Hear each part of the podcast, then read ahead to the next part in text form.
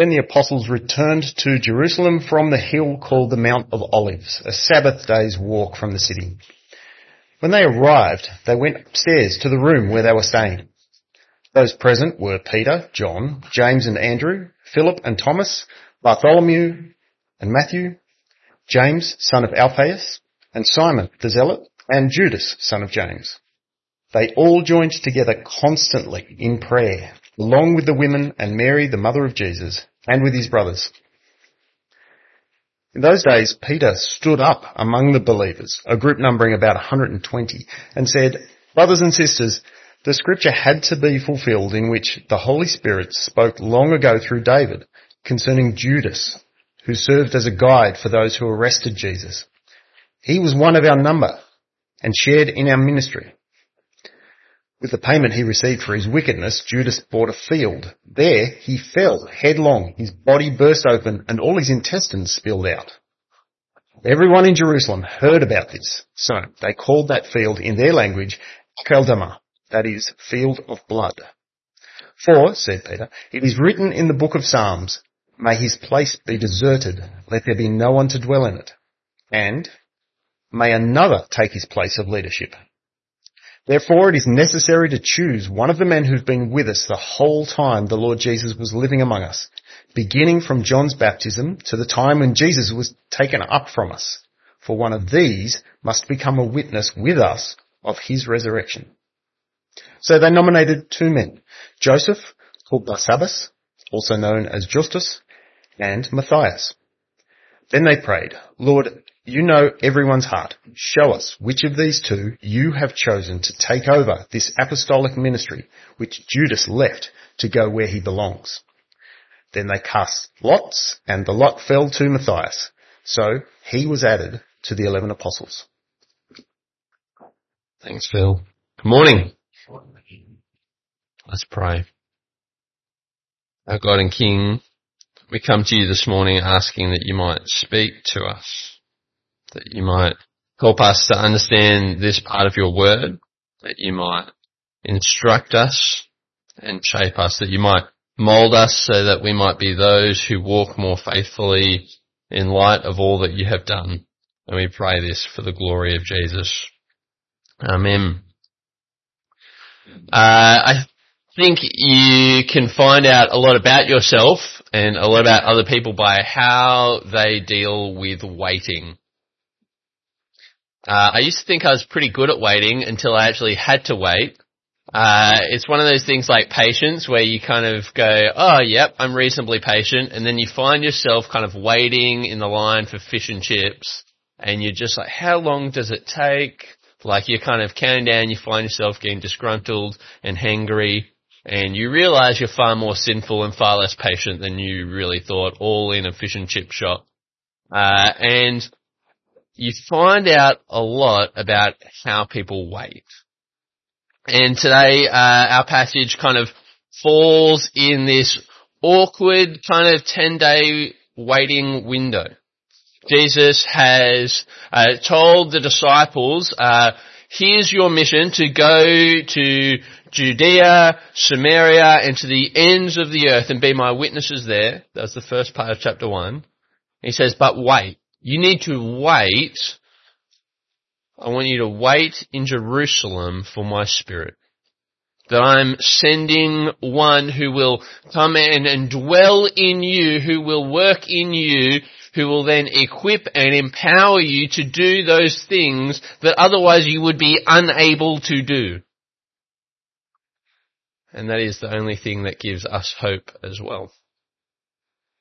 And so they walk and what we're told in verse 12 is a Sabbath day's walk. If you're not sure how far a Sabbath day's walk is, it's about 50 cubits.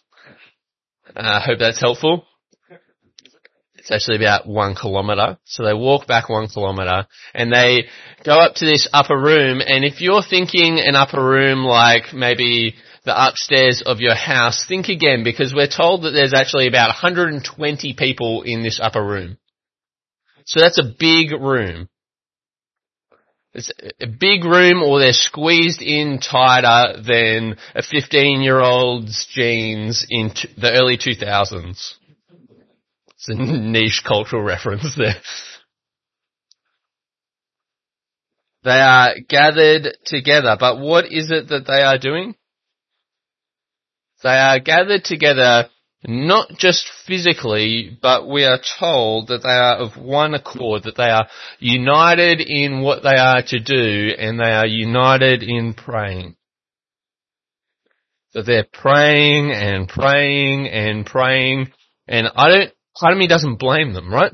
You've just seen Jesus go up to heaven. You've just been told, okay, you're to take on now the Roman Empire, not just that, but your own people, the own homeland, and you're to tell them what it is that I have done. You're going to tell them that they have crucified the Messiah.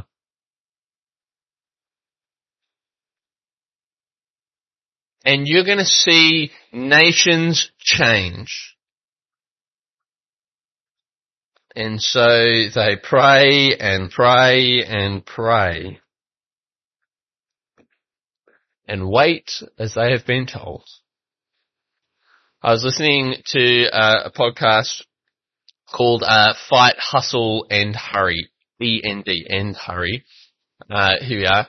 Uh, and they um, uh, reflect on this story from Martin, one of Martin Luther King Jr.'s biographies, autobiographies no, biographies. Always get them mixed up. And uh, they tell this. The author tells this story about when Martin Luther King he had just received kind of a fresh, an increase in death threats against his family. This is before his "I Have a Dream" speech. Um, his daughters specifically had received death threats at school. I don't know about you, but that would be kind of one of the times where you're kind of going, okay, do I just kind of start to downplay? Do I stop being such a big, bold public figure here? Do I kind of quieten down just a little bit? And he just had a rock thrown through their family living room's window. And he's in his kitchen at 2 a.m. and he is in this moment of silence just praying. And the author says that, that in that moment, Martin Luther King heard something of a small quiet voice that said, keep going. Keep going. Here is the plan I have for you. And the, the podcast host, day in a moment, it's just a throwaway line, but they, he says, I sometimes wonder even now, he said, what would have happened how would history have been different if Martin Luther King had an iPhone? And they kind of laugh about it, and then he says, because you know what I would be doing, you know what Martin Luther King would probably be doing at 2am if he had that kind of day at 2am in, in the kitchen on an iPhone, he'd just be mindlessly scrolling through TikTok, Instagram, Facebook Reels, people getting hurt, right? Like, just like, mindless scrolling rather than quiet praying. Now I don't want to make a bigger deal out of this than we ought, but so often the enemy of prayer is less evil things and more my phone. Um, I I had uh, forget whether I've shared this, but I had a moment of realization a little while ago where I, I love to listen to audiobooks. Uh, it's what I listen to in the car, often podcasts or audiobooks while driving. And I had this moment where I realized, you know what I used to do while driving? Pray a lot more. Now, audiobooks are great. Podcasts are, are sensational. I can use them in sermons. Uh, but I used to pray a lot more. And here the disciples are gathered. Not just the disciples, but Jesus' own family. And about 120 in total. And they are praying and pleading with the Lord. In verse 15 we're told that in those days Peter stood up among the believers. And said, brothers and sisters, the scripture had to be fulfilled in which the Holy Spirit spoke long ago through David concerning Judas, who has served as a guide for those who arrested Jesus. He was one of our number and shared in our ministry. Here's what Peter is reflecting on, that Judas was one of us that Judas walked with us, shared food with us, heard some of the greatest sermons the world has ever heard. He was involved in ministry. He saw the paralytic get up, pick up his mat and walk.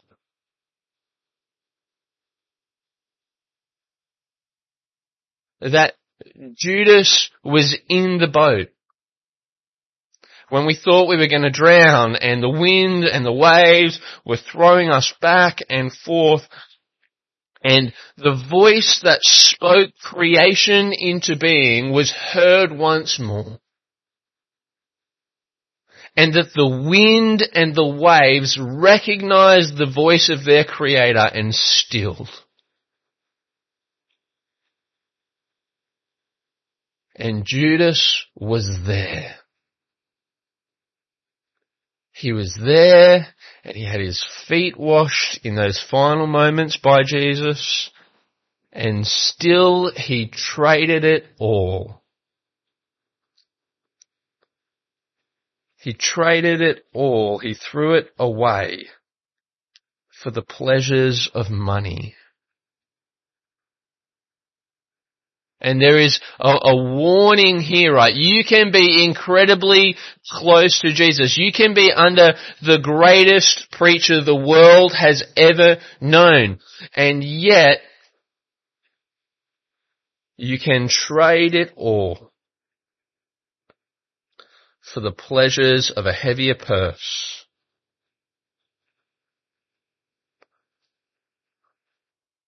A debate of a fuller stomach, of a bigger house, with better clothing. And where, where did this lead him? Verse 18. With the payment he received for his wickedness, Judas bought a field.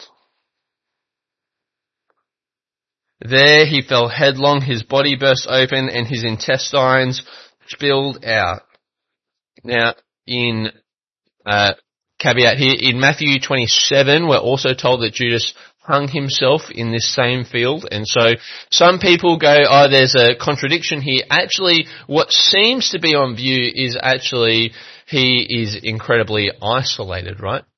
One, that's just where sin leads you to. He is incredibly isolated. We're told that by him buying his own field, and so it is a long time before he is even found.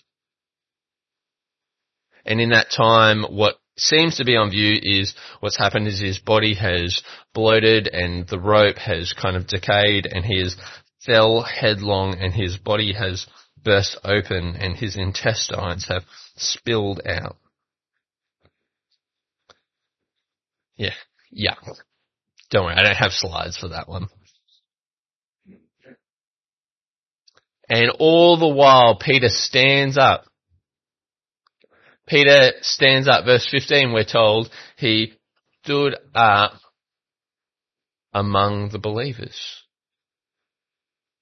And I think what Luke is doing here is there is an intentional contrast between what happens to Peter and what happened to Judas.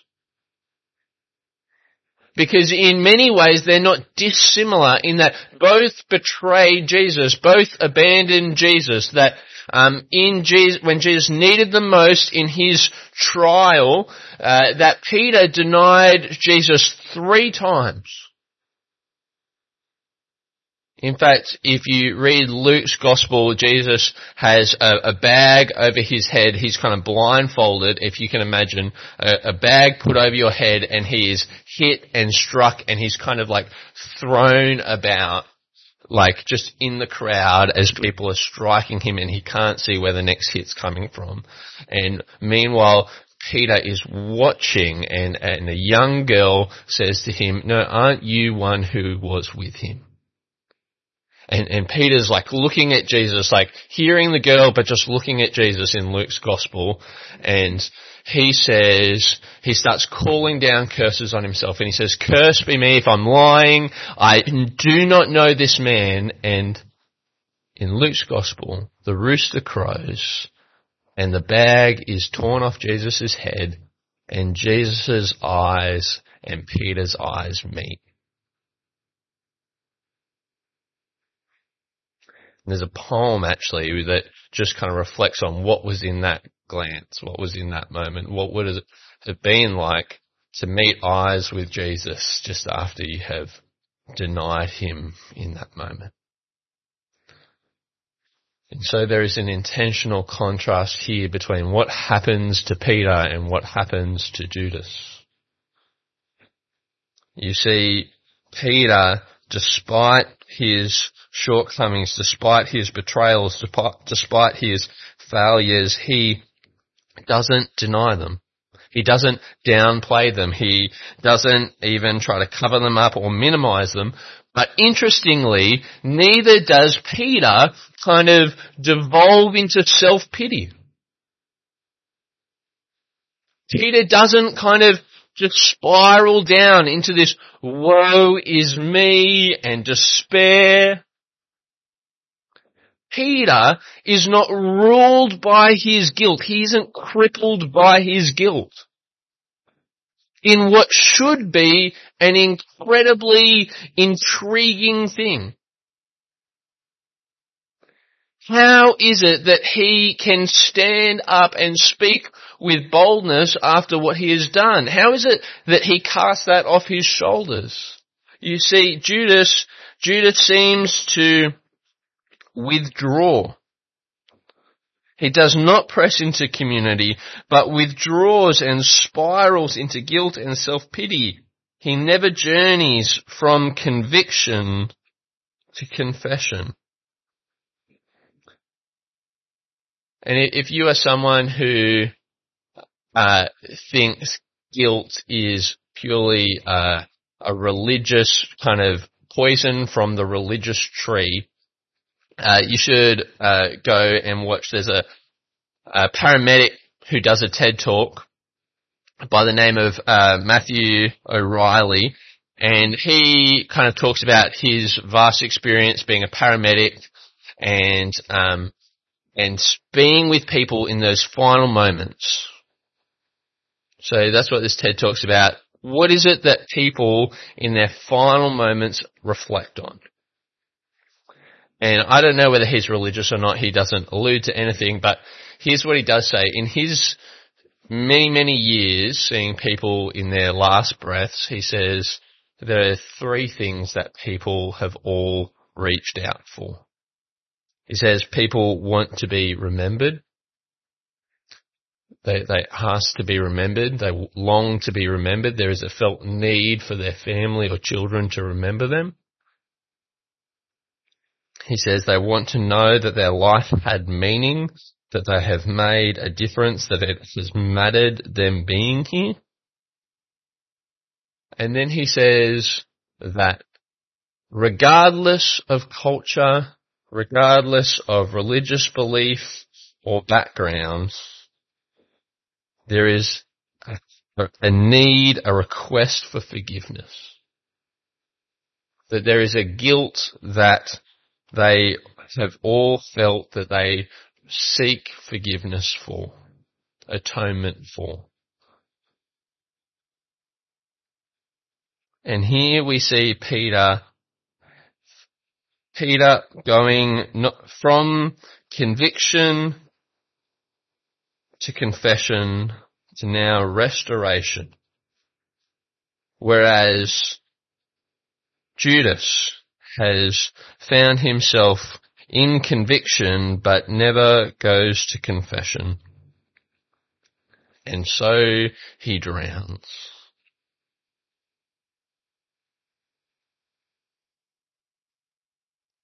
In uh, Dietrich Bonhoeffer's great work, Life Together, it's, it's about this big, if you're interested. great read. Life Together. Uh, the first chapter is a little bit dense, but it's, it's about this big. So, um, in it, he says this. He says, uh, "Never do I feel the weight of my sin so much as when I confess it to a brother or sister."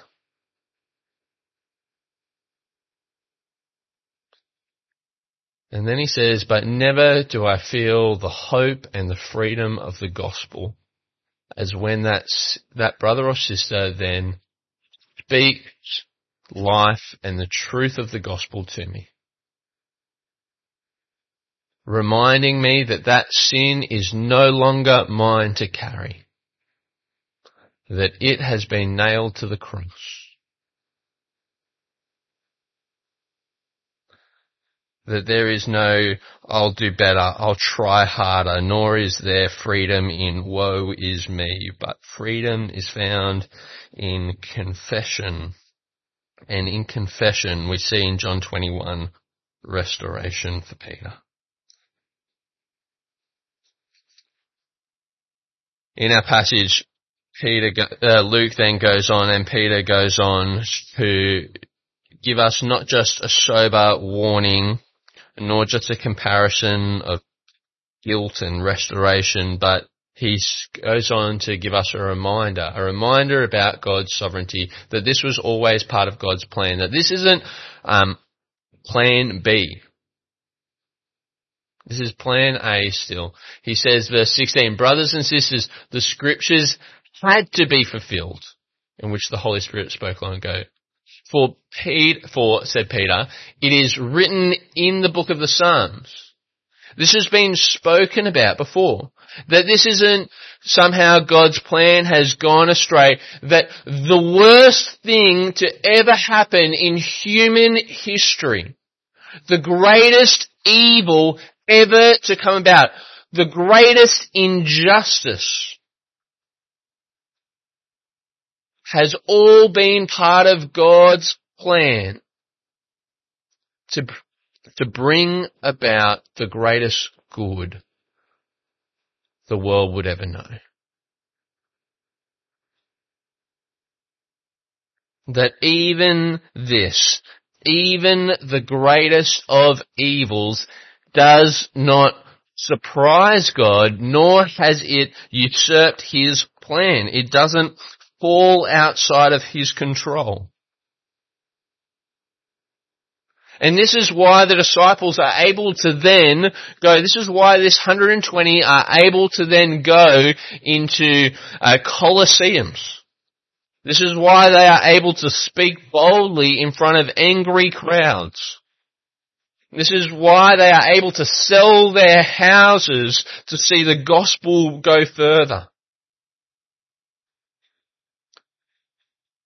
This is why they are able to grieve and yet rejoice when friends are lost, either by abandonment or by martyrdom.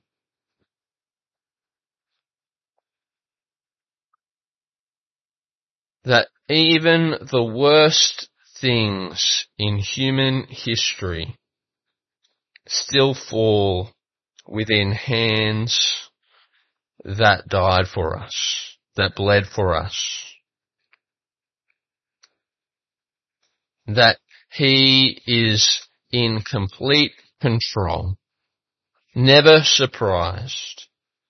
And that doesn't make, um, can- it doesn't make cancer better. It doesn't make evil and injustice just not painful anymore. But it does mean that he can be trusted for he is not surprised, and yet it is not meaningless. He, as the children's song goes, he has the whole world in his hands. It's about to sing it. No, I'm not going to. Because you'll clip that and you'll put that on Facebook and we'll go viral for all the wrong reasons. That he has the whole world in his hands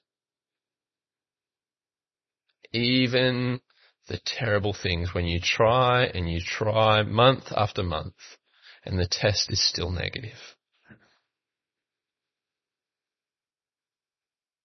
When you're sitting across from the doctor and he says it's not good news.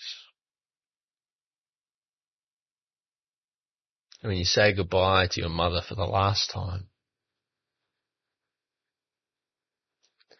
When you say goodbye to your dad who has dementia for seemingly the hundredth time. The whole world is in his hands. Hands that bled for us. And so, and so they choose new leadership. The disciples appoint, appoint uh, a, a new apostle. They recognize it is important to be 12.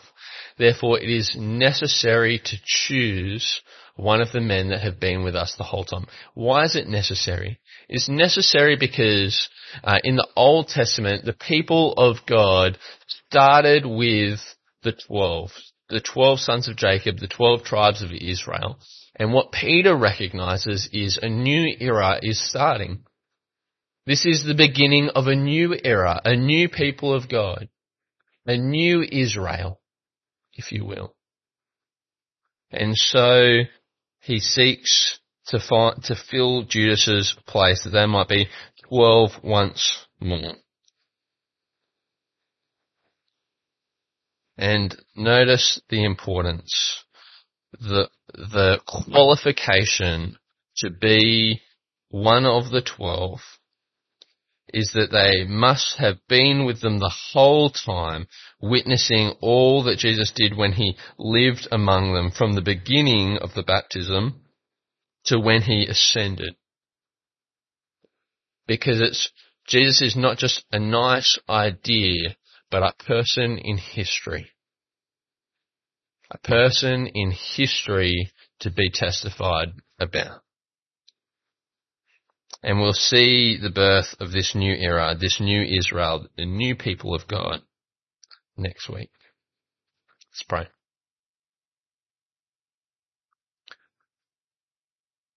Lord God, we pray that we might be those who wait well, who depend well upon you, who look ahead well, and so walk faithfully here and now. Walk faithfully when we drop the ball, when we um, stuff up, when we fall short and sin. We might be like Peter who, who then presses into community, presses into confession, and so finds restoration. And we pray that we might be those who make much of the Lord Jesus in all we do this week, we pray. Amen.